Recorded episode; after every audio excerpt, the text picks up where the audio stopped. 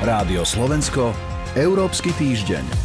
Ako veľmi potrebuje Európska únia ruský plyn a ako dlho bez neho dokáže vydržať? To je otázka, ktorú si v čase ukrajinskej krízy kladú mnohí obyvatelia únie aj politici. Aké riešenia má Brusel? Druhou témou, ktorú s analytikmi Euraktivu rozoberieme, bude inflácia, ktorá znepokojuje Európsku centrálnu banku. Čo nové plánuje? Pripravený je Európsky týždeň. Od mikrofónu pozdravuje Sonja Vajsová. Rádio Slovensko, Európsky týždeň. Rusko-ukrajinské napätie prináša obavy viacerých štátov, ich obyvateľov aj politikov o zásoby plynu. Už minulý týždeň sme hovorili v Európskom týždni o tom, že ide o kritickú tému. Čo nové je v oblasti, teraz rozoberiem s Irenou Jenčovou. Dobrý deň. Dobrý deň. Pani Jenčová, zopakujme si na úvod, ako zásadná je teraz teda pre Európsku úniu otázka dodávok plynu. Európa vlastne má momentálne obmedzené dodávky plynu z Ruska, čo je dosť zásadná vec, keďže ruský plyn pokrýva asi 40% európskej spotreby. Preto sa snaží Európska únia nájsť nejaké alternatívne riešenie. A v tomto smere sa skloňujú napríklad Spojené štáty. Aké ďalšie riešenia teda sú na stole? Presne tak. Európa má relatívne dosť terminálov na skvapalnený zemný plyn, tzv. LNG terminálov na pobreží, na svojom pobreží. To znamená, že môže dovážať zemný plyn aj e, napríklad zo Spojených štátov. Predsednička komisie Ursula von der Leyen sa teda dohodla s americkým prezidentom, že Spojené štáty podporia dodávky do Európy práve tohto stlačeného zemného plynu. Takže v súčasnosti je Európa už druhý mesiac po sebe hlavnou destináciou pre americký zemný plyn. V januári sem smerovali dve tretiny amerického vývozu LNG. Čo sa týka ďalších destinácií, americký prezident rokoval s emírom Kataru o zvýšení dodávok pre Európu v prípade, že ak Rusko zautočí na Ukrajinu. Čiže ako keby Európska únia si vie poradiť aj bez ruského plynu, ale zvyšuje sa teda závislosť od iných zdrojov, napríklad teda tých Spojených štátov. Neviem, že či si úplne dokážeme predstaviť situáciu, keby sa úplne zastavil ruský plyn do Európy lebo aj vlastne tí ostatní dodávateľi, ako napríklad Katar, avizovali, že v prípade nedostatku plynu Európy nemôžu úplne pokryť celú energetickú potrebu Európy relatívne dobré počasia naraz dovozu kvapalneného zemného plynu, ktorý dosiahol v januári nový rekord. Priniesol európskemu trhu čiastočnú úľavu a ceny plynu v porovnaní s decembrovými maximami spadli o viac ako polovicu.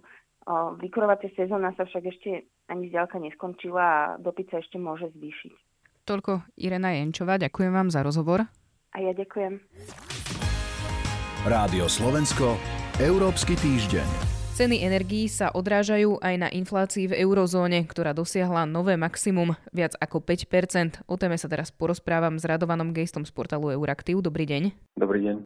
Inflácia je taká vysoká a tak dlho, že to prekvapilo aj Európsku centrálnu banku, aspoň e, tak vyzerá záver zo štvrtočného stretnutia Rady guvernérov, ktorí sa stretli, aby vydali niekoľko nových politík. Vidia alebo vidí Európska centrálna banka vrchol tej inflačnej vlny, na ktorej aktuálne teda sme? Je ťažko samozrejme povedať, že kedy skončí ten rast cien, pretože tie faktory, ktoré ovplyvňujú rast cien energii, nie sú úplne predvydateľné, alebo ich vývoj. V každom prípade Európska centrálna banka predpokladá, že nejaký vrchol príde v najbližších mesiacoch a potom by ceny mohli klesať. Vo všeobecnosti v, tej, v poste Európskej centrálnej banky, ako keby v tom oficiálnom postoji nevidno nejakú zásadnú zmenu, skôr vidno zmenu v retorike, signáloch, ktoré vydáva a, a tým signálom je, že je ochotná začať so s rýchlejším sprísňovaním monetárnej politiky, než to plánovala povedzme ešte na konci minulého roka. Čiže ale reaguje aj nejakým spôsobom na spomínaný rast spotrebiteľských cien? Nereaguje ani plánom rýchlejšieho ukončenia nákupu dlhopisov, nereaguje ani tým, že by oznámila nejaký oficiálny dátum, kedy chce začať zvyšovať úrokové miery. Zatiaľ stále platí, že pokiaľ Európska centrálna banka nakupuje dlhopisy a tie bude nakupovať v rámci toho protikrízového pandemického programu do konca marca, a potom v rámci staršieho bežiaceho programu môže až do konca roka. Čiže pokiaľ bežia tieto programy, nebudú sa zvyšovať úrokové miery. Ale medzi riadkami sa dá čítať, že je možné, že aj ten druhý program skončí povedzme niekedy okolo jesene alebo na konci leta a potom by bolo teoreticky možné, že Európska centrálna banka bude v druhej polovici roka, ku koncu roka zvyšovať úrokové miery. A, ale to dnes nevieme samozrejme isto to povedať. Jediné, čo Európska centrálna banka povedala, je, že ten svoj postoj opäť prehodnotí v marci, čo je mimochodom práve ten dátum alebo práve ten čas, kedy má byť ukončený protipandemický program nákupu dlhopisov. Ona vlastne ponecháva tú hlavnú úrokovú sadzbu na rekordnom minime 0%. Vysvetľuje, že prečo to vlastne na tejto úrovni, lebo dlho sa o tom hovorí, aj my sme o tom v Európskom týždni pred niekoľkými týždňami hovorili. Argumenty proti zvyšovaniu úrokovej miery alebo proti tomu, aby sa rýchlo ukončil nákup programu dlhopisov, sú v podstate stále rovnaké. Európska ekonomika je krehká, aj keď dnes už vieme, že pravdepodobne variant vírusu Omikron nie je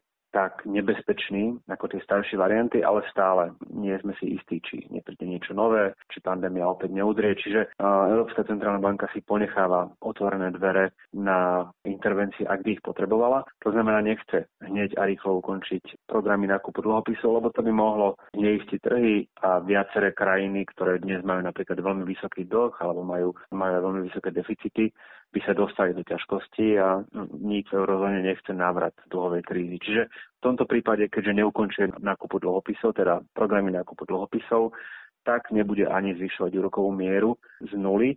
Faktom ale je, že tým pádom sa politika Európskej centrálnej banky rozchádza s politikou iných blízkych veľkých ekonomík, ako je napríklad britská alebo, alebo americká, kde úrokové miery rastú. On, ono vlastne niektorí analytici hovoria o nejakej uvoľnenej menovej politike, ktorú aktuálne robí teda Európska centrálna banka. Áno, no, tá politika je uvoľnená, bola uvoľnená už pred pandémiou a a vlastne posledné dva roky, pandemické roky, je výrazne uvoľnená nielen teda veľmi nízkymi úrokovými mierami, ktoré trvajú už dlho, a boli reakciou na nízku mieru inflácie a, a hrozbu, a, hrozbu dokonca poklesu cien, ale ona je uvoľnená aj teda tým programom nákupu dlhopisov, ktorý mal svoj význam, bol dôležitý, pretože v čase, keď ubrala pandémia, hrozilo, že na finančné trhy na to zareagujú tak, že niektoré krajiny jednoducho ich teda úroky, za ktoré predávajú svoj dlh, teda cena, za ktorú predávajú svoj dlh, výrazne zrastie a tým pádom by neboli schopné refinancovať svoj dlh na finančných trhoch, čo by vytvorilo iba ďalší dodatočný problém, vytvorilo by to krízu podobnú finančnú krízu, kríze e, eurozóny v roku 2010-2012. Čiže tomu sa snažila Európska centrálna banka zabrániť úspešne, pretože aj krajiny s veľmi vysokým dlhom, ako je Grécko, Španielsko, Taliansko, dnes nemajú problémy refinancovať svoj štátny dlh. No ale teraz musí hľadať spôsob, ako manévrovať v priestore, kde pod vonkajším tlakom, ale, ale stále inflácia výrazne narastla vysoko, vysoko nad hranicu ktorá je pre ECB cieľová, teda tých 2%. Teda hlavnou témou zrejme stretnutia Rady guvernérov bola tá rekordná inflácia. Rozhodovali alebo prijali aj nejaké iné politiky? Ak niekto očak, alebo asi sa vo všeobecnosti sa asi neočakávalo, že Európska centrálna banka teraz výrazne sprísni tú menovú politiku, ale to sa ani nestalo. Skôr boli dôležitejšie tie signály.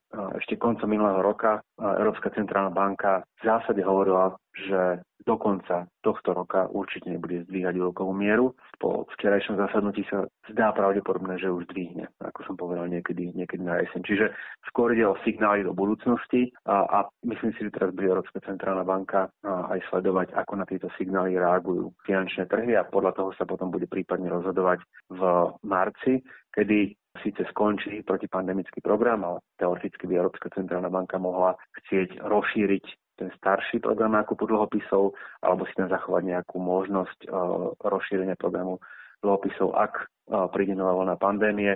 To všetko bude musieť zvážovať, že ako napríklad zareagovať na správy o možnom sprísnení menovej politiky finančnej trhy v Európe. Uzatvára Radovan Geist z portálu Euraktiv. Ďakujem vám za rozhovor. Ďakujem, do počutia.